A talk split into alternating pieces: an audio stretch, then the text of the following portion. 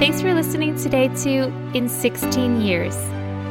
I'm Amy, and this is a podcast where I talk about what I've learned in 16 years of living with stage 4 endo, severe IBS, fibromyalgia, and interstitial cystitis. My name is Brittany, and I live with celiac disease, anxiety, and my own hormonal fun. We hope this show will inspire you, empower you, and help you feel supported on your own health journey. Brittany and I are not doctors, dietitians, mental health professionals, experts on endometriosis, or any kind of qualified medical professional. So that means that none of the information we share on this podcast is medical or mental health advice. If you get inspired by something we say, always consult your qualified medical professional first before making any changes. Hi, everyone. Before we start today's episode, Brittany and I just wanted to jump in because we just want to clarify that since the recording of this episode, we have learned the terminology people assigned female at birth and people assigned male at birth. In this episode, in which we specifically refer to scientific information around the bodies of people assigned female at birth and people assigned male at birth, at the time of recording, we use the terminology biological female and biological male. We just want to jump in quickly before the episode started to clarify that when we refer to biological female and biological male throughout the episode, we are actually referring to people assigned female at birth and people assigned male at birth. Now we will go ahead and let the original episode play from the beginning. Today we are back. We are going to continue our conversation about the gender and sex bias in medicine something that so many of us have experienced when seeking medical treatment. So, this is actually part two of our episode, and we're just going to jump right in. So, if you didn't hear part one, go back. Go back and listen. Go back and listen first to that episode and then come and listen to this episode. I mean, yes, you can listen separately, but context and continuity is so helpful. yeah, they're really made to like listen in order. In part one, we gave a rundown of what the sex and gender bias is. So we talked pretty in depth about that. We gave background information, and then we also talked about how experiencing this bias in our treatment can make us feel flashback, sad, traumatized, and betrayed. Not good. As we mentioned in the first episode, the gender and sex bias can affect all sexes, but we are going to focus specifically on how it affects the female sex. We're going to try to use inclusive language throughout these episodes, but in some cases we may refer to men and women, not to be uninclusive, but to mirror the language of the studies or of the historical information, especially when they refer more to the cultural aspects related to gender, because cis men and cis women are primarily the populations that have been studied in the sex and gender bias. Today, we're going to focus on the sex bias of the sex and gender bias and talk about how science knows less about the biology, disease presentations, and impact of medications on the bodies of people assigned female at birth. We also want to acknowledge that science knows even less about the bodies of people who transition or who are intersex. What's more, the biological males who were studied were mainly white, so the data that's been gathered throughout the decades has mostly been on the white biological male body, and unfortunately, that excluded anyone who didn't have that body type. Today, we'll be focusing on how this has affected people assigned female at birth. In the last episode, we also discussed the intersection of other identities and how, depending on what other identities we may hold, those intersections can further compound the biases that we face in addition to the sex and gender bias, which can have further detrimental consequences on our healthcare. In the last episode, we also mentioned a book called Doing Harm The Truth About How Bad Medicine and Lazy Science Leave Women Dismissed, Misdiagnosed, and Sick. And this book is by Maya Dusenberry, Hold on for a minute. Can I just say, I love that title? The truth about how bad medicine and lazy science leave women dismissed. I've been dismissed. Misdiagnosed. I was misdiagnosed and sick. Still sick. oh my God, this title really hits it home. It really is resonating. for so okay? many of us, for so many of us. And we want to mention the book again because we really highly recommend this book. It is well written, it is well researched, it is entertaining. It is a book that I think all of us should read, especially women and especially medical professionals, because we need to be aware of this subconscious bias that is affecting our medical care. And two, we want to mention this book because some of the information that we're going to talk about in this episode, we learned from this book. Today, we're going to be talking about how the gender and sex bias has kind of created this knowledge gap.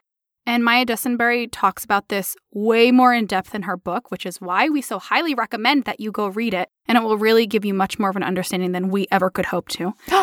it's like Brittany and I are scuba diving on the surface. Mhm. No, Brittany and I, We're snorkeling, yes, we are snorkeling and Maya's scuba diving in the deep reef. deep. Like, or she's not even scuba diving anymore. She's like in one of those ocean. She's a pod, capsule- yeah. yeah, and she's like going down to like the deep dark ocean where there's only like really weird, scary fish who The have like anglers down there. their yeah. own like lights and you know like they had in finding Phosphorescence. yeah and finding nemo and they almost killed nemo's father and dory it was all oh. dark and then he put on the light and he was like here's the light. And then they went to the light and there was like those are jaws.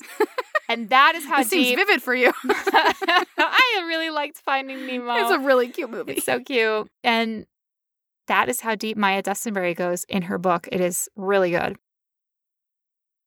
First Brittany and I want to talk about how this sex and gender bias has produced a knowledge gap, meaning that science knows less about the body of biological females. That seems kind of strange that they know less. They it's really true, know less. Brittany. Yes, science knows less about the biological female body. Period. Don't say period like that. Period. No, you're gonna bring it. You're gonna call him. He's gonna come. Don't invoke Red Dragon.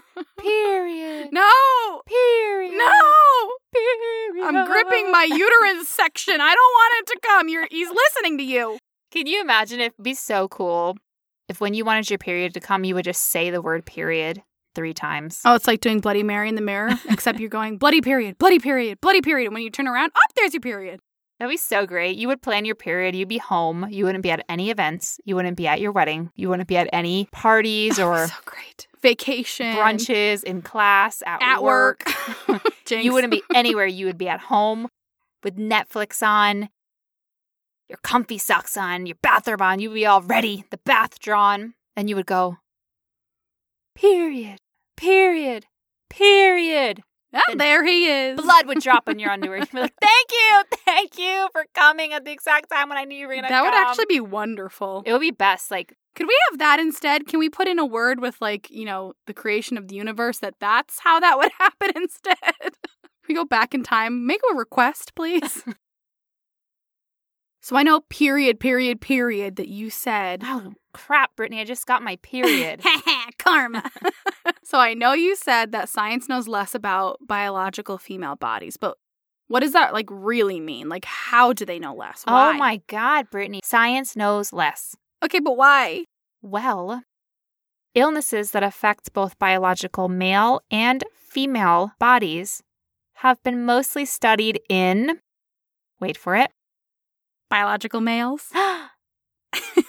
you're starting to get it. oh, thank you. Yeah.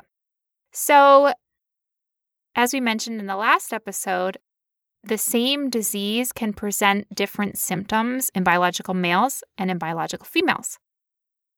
The presentation of symptoms in many diseases has only been studied in Biological males. Yes. For example, heart disease, which affects both biological males and biological females, was studied for 35 years only in Biological males. How many more times do I gonna have to say biological male? work with me a couple a couple more, a couple more. We'll really hammer this point Okay, home. okay. Okay.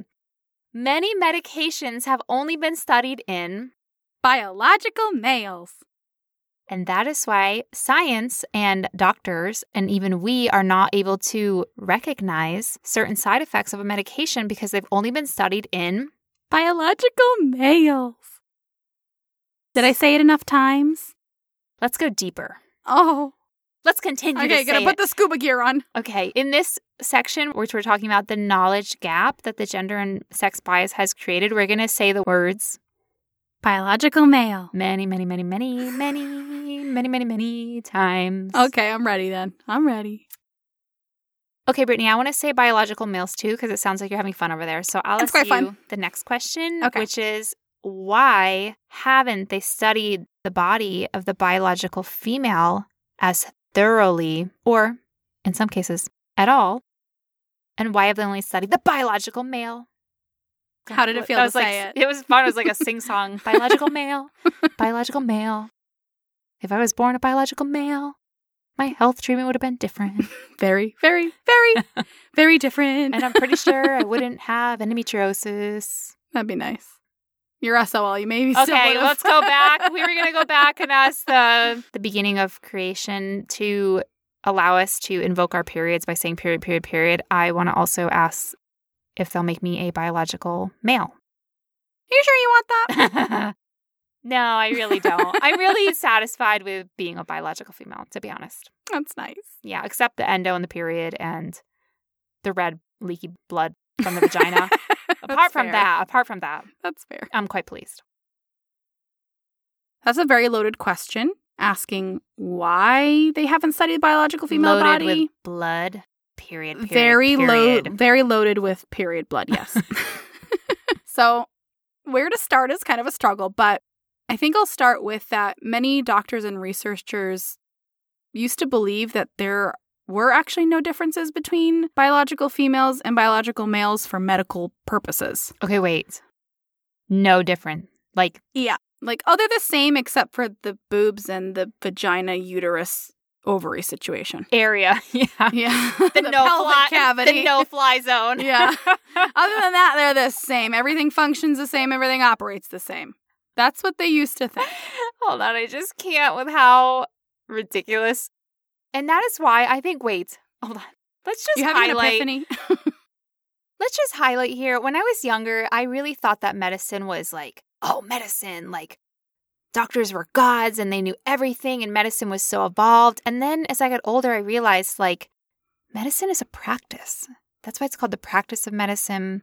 That's why you're told to get a second opinion because it's fallible, because it's not perfect, because it's constantly evolving. And when we just look back and it's like, oh, the male and female body are exactly the same except for the blood from the vagina and the milk in the boobs. Like, I just literally can't. Like, how would you think our bodies are the same? And that's because they just weren't as evolved in science. They just they hadn't done the studies and they just didn't know. So and I the just- evolution in science can be drastic. I mean, you think years ago they thought our uteruses wandered around our bodies. I mean, we've come a long way, okay? Oh, we're going to talk about that in the trust gap section. So, like, hold your horses, Brittany. I'm ready. we- I know you love the wandering uterus, and we are going to go there and we're going to talk about it. So, right now, we're just, I'm just so flabber, just flabbergasted. I'm just flabbergasted. that was very satisfying to listen to. so, what this whole concept actually is the idea that biological males and biological females are essentially the same except for a couple bits is a kind of like gender blindness. So, studies over the years are starting to show more concretely that biological sex and the social and cultural factors associated with gender norms will actually affect how medications work in the body. That includes the side effects for the different sexes and the symptoms for the same disease and how the body is affected by the metabolic rate of your sex. And we talked way more in depth about this in part one of this series. So definitely go back and listen to that if you're interested and haven't heard it yet. Not if you're interested. We demand. Amy demands We obligate. I humbly request if this interests you to go back and take a casual listen. oh, Brittany's so kind. And to that, I send her a period, period, period. Blades out in the corner. Blood drips down Brittany's leg. Oh, that's just cruel. Another reason why we know less about the biological female body is actually because of the opposite reason that Brittany just mentioned. Some researchers felt that including biological females, now I'm paraphrasing and I'm really putting my own spin, so I don't have the exact adjectives, that they use, I'm going to use the adjective like annoying or troublesome or burdensome. You know those pesky hormones that the biological female body has? You know the Yeah. hormones, Brittany? And you know how the hormones can, you know, fluctuate, vary. A biological female, like I could be menstruating and you could be on the pill, or I could be pregnant, or you could be in menopause. So many hormonal variances. Oh, the fluctuations. And because of that, hormones are so, my own words here, insert words of Amy, annoying in the clinical trials. So some researchers didn't want to include biological females in the clinical trials because by studying the biological male body, the results were more regular and had less margin for deviation or for error. So it was just, it was so much, it's just so much easier to study. Let's take the easy way It's out. just so easy to say the biological male body that, you know, body that's just not fluctuating because of where the biological female is in their life stage or in their reproductive stage. Oh, it's just such a homogenous, easy body going to give us the good results. We can sell our medicine. I mean, we can and we'll get just pretend it's the same for biological females and just hope for the best. we'll just study biological males and we'll just apply it to the biological females. Wah wah. Oh, those annoying, frustrating female hormones skewing the results of clinical trials from the dawn of time. Today, Brittany and I are obsessed with the dawn of time. The dawn of time. We were just like, oh, during the start of creation. we're just very obsessed with the beginning of the universe today, I guess. and additionally, those annoying, frustrating hormones have been skewing, or should I say, screwing my life since the dawn of my time. Oh, she's so clever.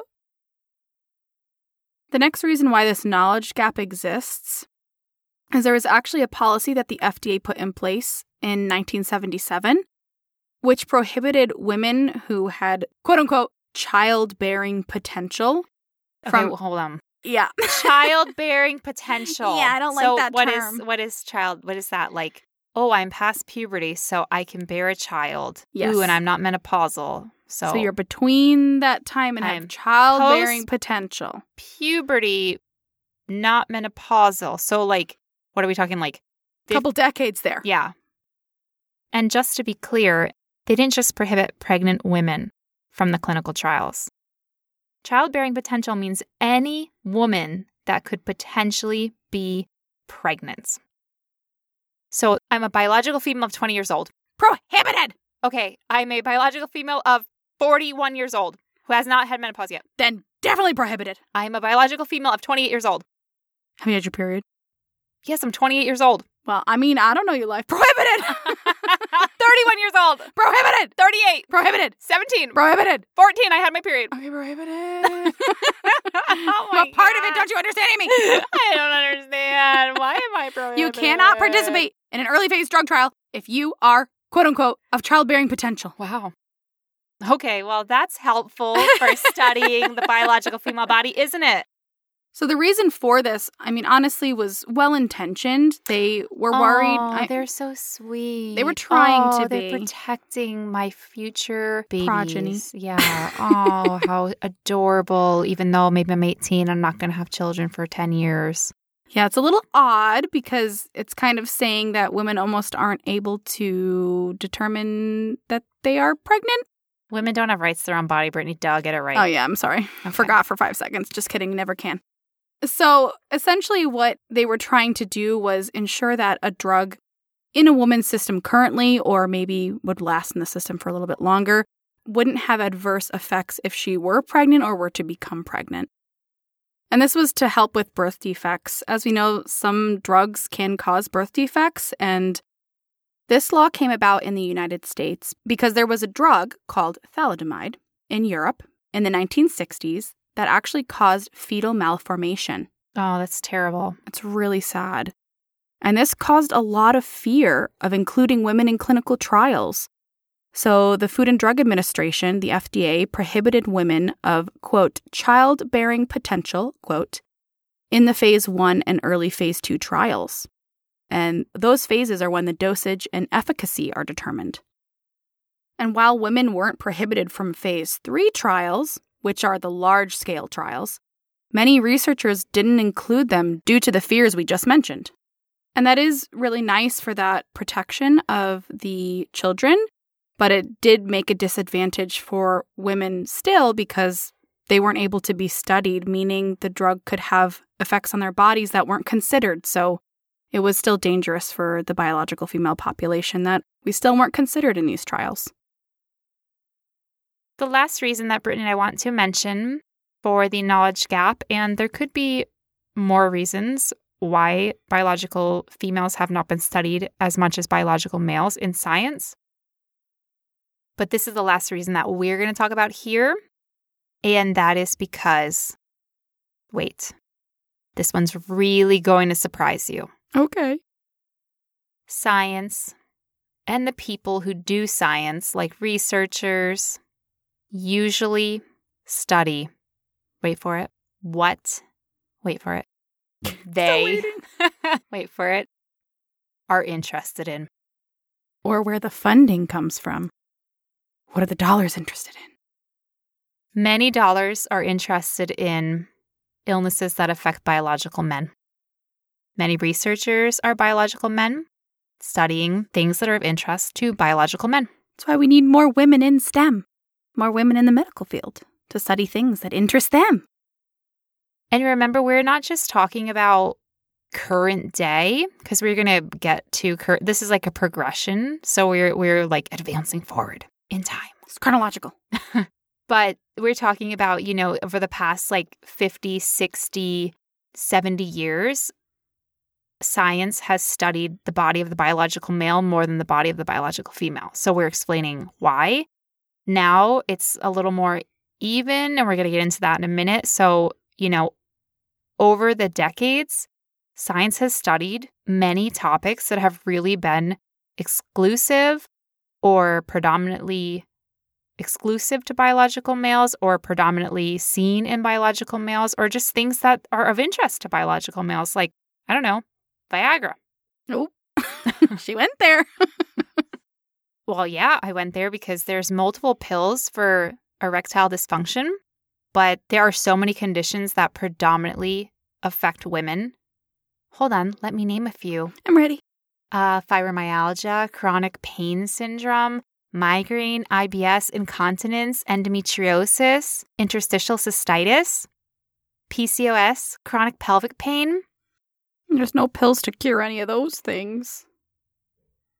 Well, not only that, but so this is information from the book Doing Harm, but she mentioned that in 2008, the Institute of Medicine released a report called Women's Health Research Progress, Pitfalls, and Promise. Wow, what a great name for a report. I want to know more. Progress, Pitfalls, and Promise. I love that triple alliteration. Women's Health Research and it found that little progress had been made in illnesses that primarily affect women. Of course, endometriosis was one of the illnesses that they named in their report. But of course. They also named chronic pelvic pain, PCOS, and as I just mentioned, they also included conditions that affected a woman's quality of life, such as fibromyalgia, chronic pain, migraine, IBS, incontinence. And this report in 2008 said that very little progress had been made in these illnesses. And but we got a couple more pills for erectile dysfunction in the meantime. And it just really makes me feel angry. I think so many people with endometriosis have said, you know, if a man had endometriosis, if a man had the kind of pain that we have monthly, some of us on a daily basis, if a man had the nausea and the hormonal migraines and the brain fog and the blood. While there has been a tiny population of biological males who have been affected by endometriosis, this is a disease that primarily affects biological females. And that's why the argument is often made that if it were the reverse, there would be so much more funding and information and knowledge on this disease. Because so many times in science, not just in medicine, but in all kinds of science, people study what they're interested in. And the money flows where there's interest. So much of the science field historically has been predominantly dominated by men. So, of course, men want to study things that affect them. That's natural. We can't fault them for that. But as a result, things that affect women were not studied because there was no female representation to call for interest in that.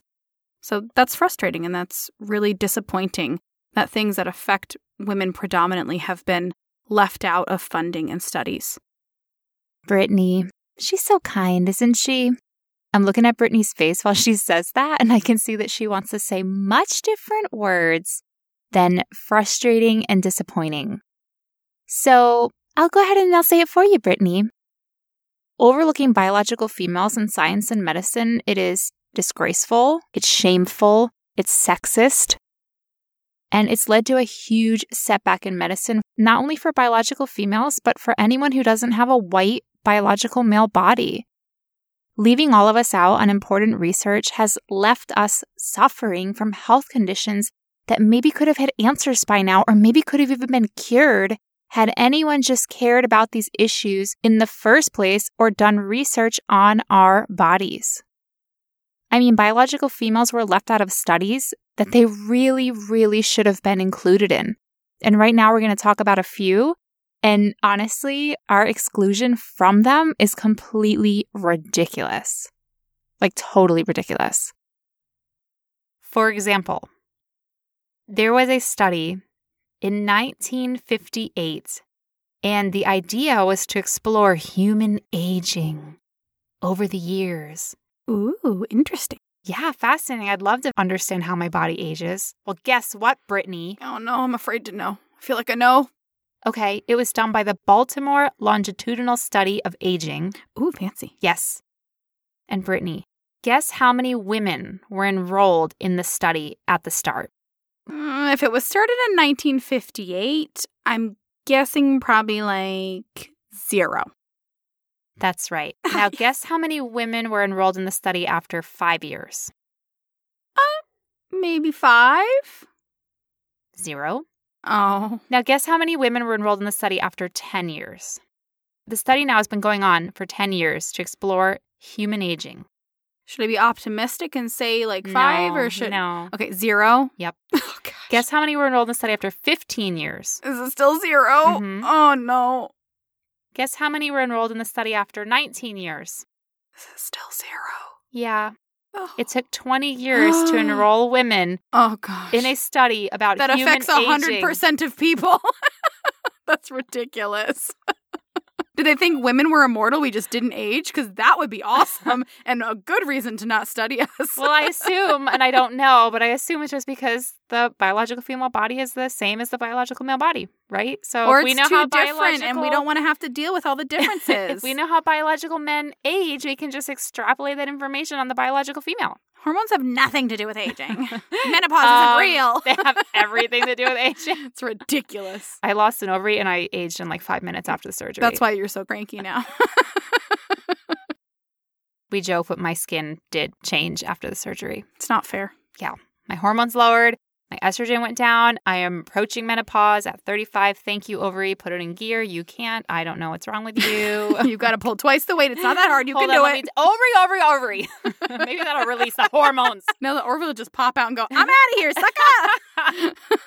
Someone's calling me. Okay, I'm leaving. we don't want that. Stay there. But if the price to pay to not have as much endometriosis in my body as I started with before the surgery is to have a change in elasticity in my skin due to hormones, then I will pay it. Are we forgetting the histamine or are we going to? Yeah, that Okay, so that part really Take that part out. That part really sucks, but I feel like I'll also pay it not to have yes. endometriosis. A hundred times over. Yeah. Yeah. So Fair. Fair Yeah. trade off. all the things that came along with losing the ovary and excision surgery, Worth it. yep, worth it. Definitely worth it not to be writhing in pain and vomiting Yeah, we'll give you that one. every time I eat. So that was great.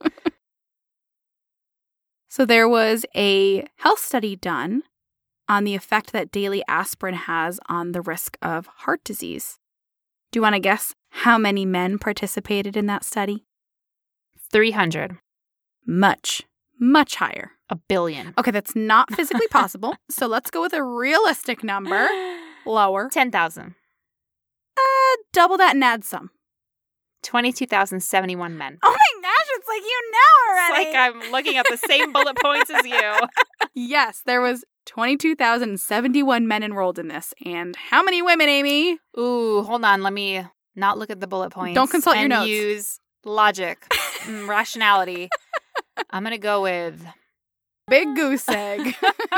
Zero. Ooh. Out of 22 plus thousand people, zero women. Yep, seems logical. All right, you're going to love this one. Hormone replacement therapy came about in the 1940s, and in the 1960s, many women were taking it. But hormone replacement therapy in women and the risks versus the benefits wasn't studied until the 1990s. Whoa, whoa, whoa. The 1990s? So 30 ish years after women had already been taking them for menopause? Yep. Oh, goodness. But in the 1960s, there was a study done on estrogen and heart disease. Here you go. Guess how many women were in the study about estrogen and heart disease? Shouldn't it have all been women? Zero women, Brittany. Okay, I'm Zero just- women. Estrogen. I'm leaving. I'm really over okay, this. was studied on the man. Ugh. was studied originally estrogen was studied on the biological male body yes That for makes estrogen no and heart disease of course it does brittany because the biological male body and the biological female body are the same except for the boobs and the vagina and the bleeding Ugh, Come And the- on now. and the hormones I could have told you they were different. I have no medical degree. And my favorite fact of all time is that there was a study on how obesity affected breast and uterine cancer, and it was only tested on biological males. How the heck, how on earth, how the bleep, bleep, bleep did they test for uterine cancer on people who don't have uteruses? I'm at such a loss. I'm so confused. wait Please help me. maybe they drew a uterus on their stomachs Does your on uterus have cancer or no? and then, yeah, and once a month they d- used the red magic marker and they said period, period, period as they drew little blood drops coming from it. And it was like these biological males had real uteruses, uteri. How nice for them. Do they have the cramps too? I want someone to draw a uterus on my stomach. I want a fake uterus. yeah, A change my photorus? change my uterus. I'll trade a real one out for that one. But also, men get breast cancer at such a lower rate than women. So, how did you even accurately test that? That seems so outlandish and ridiculous to test for breast and uterine cancer in a population that either never has it or has it on a much less scale statistically. That's just, that is something I will never understand science. I need answers. Well, that was the science of back then. I need the science of now. Yeah, we're going to get to the science of now. So, before we move on to the changing times, how the times Yay. have changed and progressed somewhat, not all the way, Not a lot, but something. some progression. Any happened. growth is good. The last study that we want to mention, which thank you to the website lupronvictimshub.com, where I learned this researching for the Lupron saga series that we did. Oh, that epic tale. Yeah, but this fact never fit in anywhere. And then when doing the gender and sex bias and learning about all these studies that had only been done on primarily on biological men, and I was like, oh, this is the perfect spot to fit that in. In 1986, the makers of Lupron did a study to figure out the metabolism of Lupron and to figure out the half life of Lupron in the body. First of all, guess how many people they used in the study? I couldn't stand to guess. How many? Six. oh, okay. Yeah, I was nowhere near that guess. okay, as we mentioned, that is like, I mean, these other studies were done on like thousands of people, but like No- Six.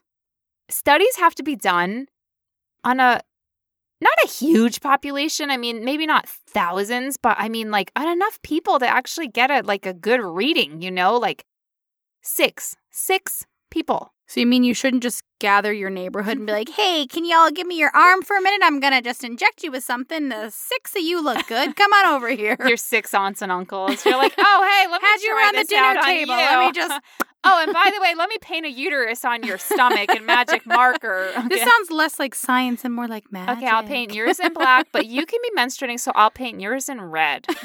They're like, um, Um, I'm gonna leave now. I'm gonna take my leftovers and I'm gonna leave. okay. Here's the next issue with the study. They were six healthy people. So they weren't people with endometriosis or prostate cancer or precocious puberty, which is the conditions that Lupron, in its various forms, treats. There were six healthy people with no sickness, with no illness. Next, these people were given a low dose. They were given one milligram of Lupron, but the dose for endo, for example, is either 3.75 milligrams for the monthly or 11.25 milligrams for the one that you take every three months. They were given a dose one time. So, Lupron is often administered intramuscularly, which is actually really hard to say.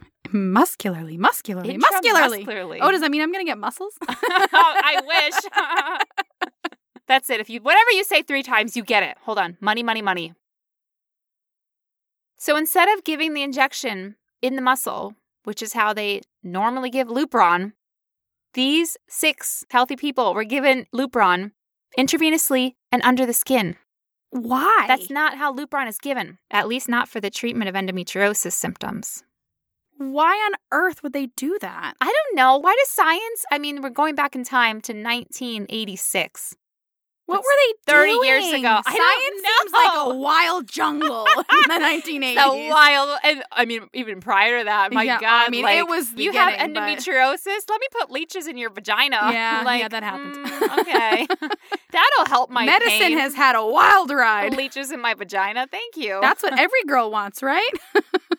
Your boyfriend comes over. He's like, "Oh, are we gonna be intimate tonight?" You're like, "Oh, I got Let the, me get a take on my leeches. I got my leeches in my vagina. So, Gotta take my leeches out. oh, let me just stick them on my finger while we're." I mean, bloodletting was around for a very long time. That's just unbelievable.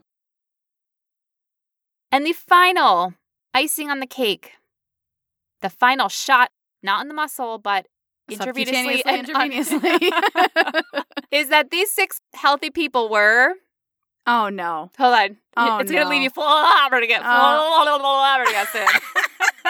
If you say they were all biological males, I'm going to leave. Hold on. Slow clap for Brittany. Oh gosh. My life is over. It ends here. I'm leaving. Yes, it was done on six healthy biological males. I mean, geez, at least I've done it in 60. you what if they went to their sports club and they had really high metabolism? Oh, I mean, come healthy. on. They could have been football players. It's not helpful. If that's the half life of one milligram of Lupron taken intravenously among six healthy males, then great. Good for them. Great. But why is this information listed in the metabolism section of the prescribing information of Lupron Depot for endometriosis today? It's yet another example of a study done on biological males without the inclusion of females. Okay, and I will give you that it does make sense that Lupron in this study was tested on males because at that time it was 1986 and Lupron was only approved for prostate cancer in males.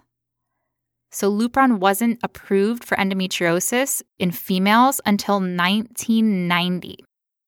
But nowadays, we know that the biological male and female bodies have some differences. So it would be really good to get new research on females and update the metabolism section of the prescribing information of Lupron for endometriosis. Side note in talking about metabolism for Lupron, there's been a lot of criticism about the available information. So I linked in our fancy resources tab for this episode an article that is called How Long Does Lupron or Its Metabolites Circulate? No one really knows. That article is by Lynn Milliken, and she is from Lupron Victims Hub, and she has done a lot of research on Lupron. So if you're interested in learning more about the metabolism of Lupron, you can go there to read further. And also within that article, there is a link to the metabolism study on the healthy six males that we mentioned just now. As you can see, these studies we just named are on various health conditions and were studied in men. Some diseases were only studied in men, or women weren't included in the studies until years later. Or some aspects of medications were only studied in men. And these are just a few studies of the many that exist.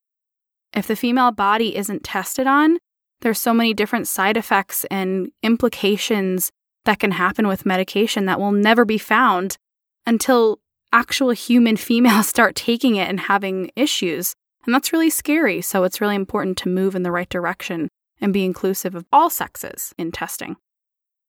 And that's really heartbreaking to me because then, you know, we go to the doctor and we let the doctor know, hey, we're having these certain symptoms and we think they're side effects from the medication. And because these medications have not been studied in our bodies of biological females, these side effects are oftentimes they're not known, they haven't been researched, they're not listed on the label, and then we're told, "Oh, you're worrying too much. Oh, it's in your head. Oh, the medicine should be gone from your system by now. Oh, no one ever reports that side effect." And you're left feeling scared and neurotic and hypochondriac, like you're left with all these feelings and confusion. And really, what you're feeling is valid. It's just that it's not being validated by the knowledge of science because it hasn't been studied. In biological females, well, thank goodness it's not 1986 anymore and times are changing. Well, okay, yes, it's not 1986 anymore. We have, we are in the future. We've gone from 30 years later. The jungle we were in, the medical jungle, we've moved up one village to the next part of the jungle. And this is where we are in these changing times. So, with the changing times have come some changes in the regulations and laws, which is really great. So, in 1993, President Bill Clinton passed a law that obligated any studies done through the National Institute of Health to include women. But thank you, 1993. But I have a caveat. Oh. So, my caveat, though, is that women are only obligated in these studies to be included in the third phase of the study. What does that mean? Yeah. So, so what that means is Wait, that. What about phase one and two? Yeah, I'm going to get there. It's the sad part. So, phase one and two are usually done on much smaller populations, and that's when they figure out if the medication or drug is effective, they figure out what the dosing is. And the tough thing about not including biological females in phases one and two is that the efficacy can be different based on your biological sex. The dosage can also and may also be different depending on your biological sex. So, if men are only included in phase one and two when a drug is tested and it's found to not be effective in biological males, then it can be discontinued and the study ended and the drug may not go to market. When the drug may actually be highly effective for biological females, but none of them were tested in phases one and two. So, studies aren't required to include biological females in the first two phases of a drug trial. They can, but many don't choose to do that. So, by the time it makes it to phase three, where biological females are included, the efficacy and dosages are already mostly determined. So you mean that a drug might have been really, really good for me and might be really, really good for my pain or for my IBS or for my migraine or for my whatever problem I have with my body. But that drug never came to market. It went away because it was possibly only tested on biological men. And those biological men were like, hmm, nothing happened to me. Nothing worked for me. So they were like, oh, this drug doesn't work. But really, it could have really excelled in the biological female body, but they'll never know. That's correct. I also want to point out that in 1993, the Food and Drug Administration also revoked their prohibition of women of childbearing potential. Wow. So 1993 was a year of progress for women in clinical trials. Yes. But at the same time, there wasn't really a huge rush for women to take part in the early phase trials since it actually wasn't mandated either. Oh. I know. So you can do it, but we're not going to tell you that you should. and the new mandate from President Clinton to include women in phase three trials was for the National Institute of Health, which is the primary government agency for medical research in the United States. So his mandate actually didn't include the trials that are done by pharmaceutical companies, and about 90% of trials are. Oh, so 1993 wasn't really a year of progress then. Well, there was something else important that happened in 1993. Ooh, what was it? It's tied to the same law that Clinton passed.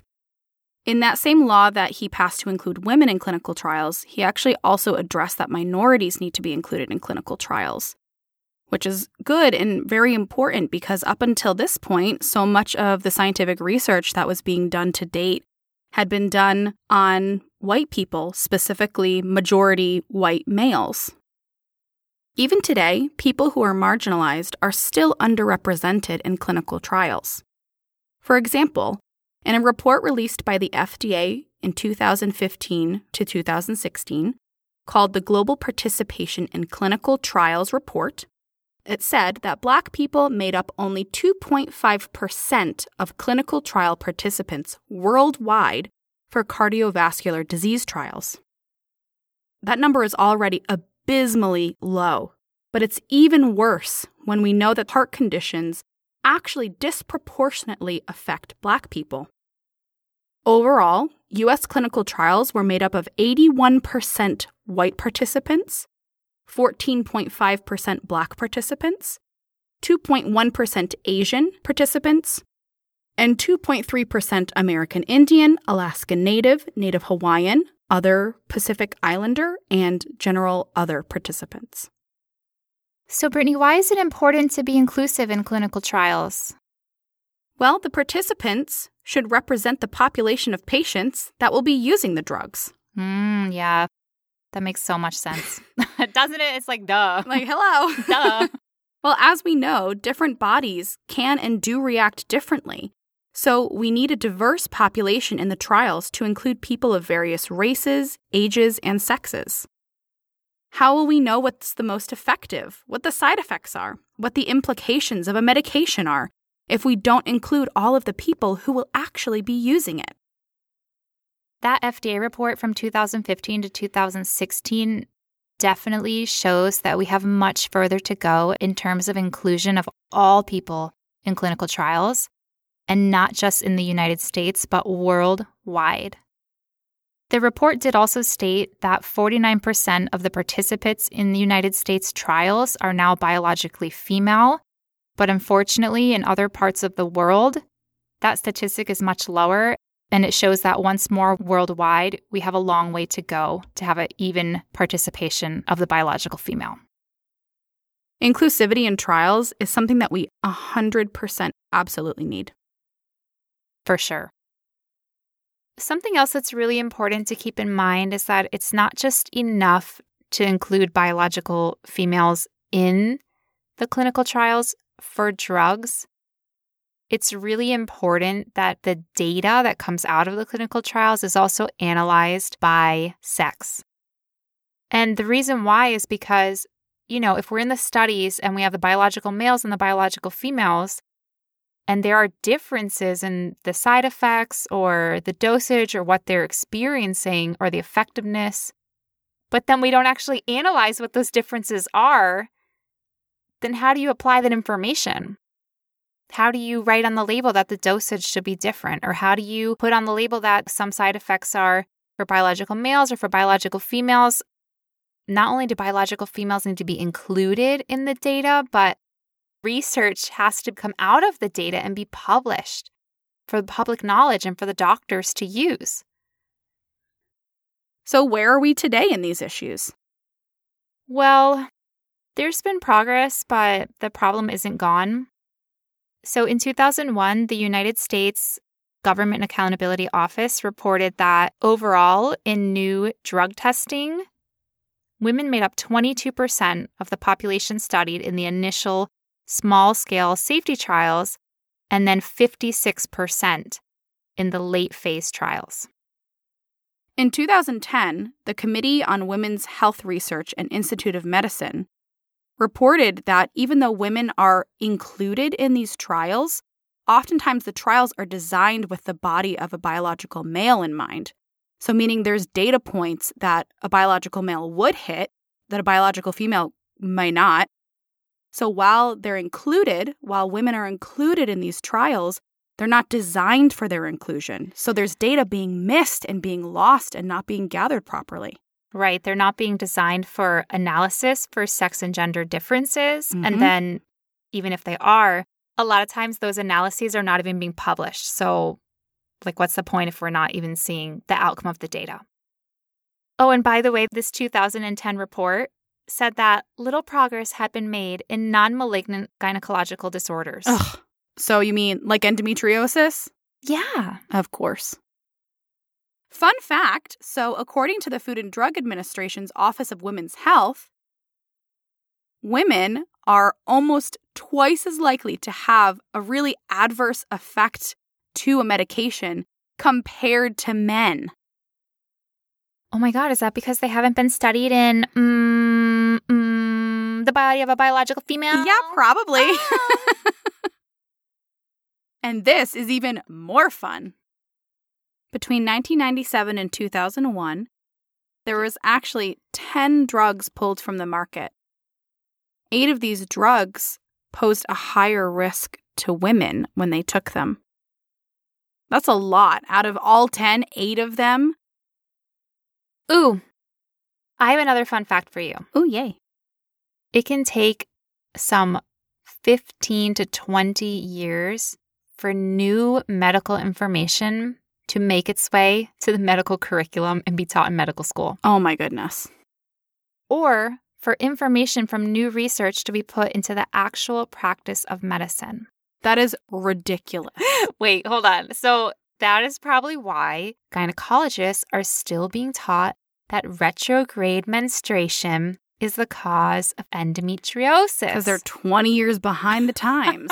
wow. We're all on social media. We're like, we're born with endo, and endo is most likely caused from Müllerianosis. And we, we in the endo community, as the patients, we're like preaching this. And there's, you know, many endo specialists who are, are with the times. yeah, in touch with these times. But then, of course, there's like the resounding majority who are like, it's because your uterus bleeds backwards into the cavity. That's just astonishing that medical school, which is seen as, you know, where all of the advancements in the medical field come from, are being taught to young new doctors, is 20 years, two decades behind current medical advances. Usually, That's astonishing.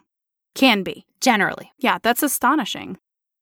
all these things are, are affecting my care and it's just it sickens me i mean doctors in training first of all they spend years of their lives learning medicine and they pay hundreds of thousands of dollars to get their medical degree and then we go to the doctor and we pay all this money to see the doctor and we're relying on their expertise and their years of experience and all of their knowledge and then so many of us with endometriosis first diagnosed ourselves via descriptions of symptoms that we saw on social media or on Google. Not from the doctor. we went to the doctor. We told the doctor, I have pelvic pain. I have pain during sex. I have excruciating pain during my period. Many times the doctor could not recognize those as the symptoms of endometriosis. And then we went to good old WebMD. Mr. WebMD, Dr. Google, Madam like, Bing. I have these symptoms. And WebMD, like, you go to the page and then, like, a red devil face comes out. It, like, pops out of the computer screen and it's like, you have endometriosis. Go see a doctor. And you're like, oh my God. I did, but nothing happened. I saw 12. No one mentioned endometri. What? What is this? Endometri what, sis? and then you go to finally find a doctor who knows endometriosis and they're like, oh, yeah, you tick all the boxes. You definitely have Easy endo. diagnosis. I can't believe it took you so long to be diagnosed. You're like, uh, because no one knew what it was. Said I had a bad period, and they said it's in your head. It's not okay. Disgraceful. Well, the knowledge gap, as Maya Dusenberry calls it, is improving, but it's not 100% improved. And this leads to what's known as quote unquote medically unexplained symptoms in the body of a biological female. And unfortunately, medically unexplained symptoms are often seen as psychosomatic in women, but not in men. And then in the next two episodes, we're going to go more into this and the reasons why. So, if everything that we spoke about today interests you, then really encourage you to go to the internet and learn more. Concerns about the knowledge gap are very, very real. and they can lead to women not being taken seriously by the doctor. They can lead to death from side effects or from not being treated for disease because the disease presentation wasn't recognized in how it presented in the body of a biological female because it had been studied in the body of a biological male. And as we all know, because most of us have experienced this with endometriosis, the knowledge gap can lead to delays in diagnosis and a reduced quality of life. The FDA has a page online and it's called, quote, Regulations, Guidance, and Reports Related to Women's Health, end quote. And a lot of the information that we talked about today was found there. And if you go there, you can actually see a timeline of much of what we've spoken about today, and you can get links to a lot of these reports that we mentioned as well. So we're going to leave off today. And in the next episode, we'll talk about what Maya Dusenberry calls the trust gap and why women aren't trusted to know our bodies and also the history of hysteria. Ooh, that's going to be a fun juicy. ride. Oh my really God. so, in episode four of this series, we'll talk about what we can do to better our care now that we know about these biases. So, we thank you so much for listening today, for learning throughout these last decades with us about the knowledge gap and the way that science has primarily been focused on the body of the biological male. So, if you want to reach out to us, we are on Instagram. We are at in 16 years of endo, and we are on the website in 16years.com. Thank you so much for listening, and we will talk to you next time.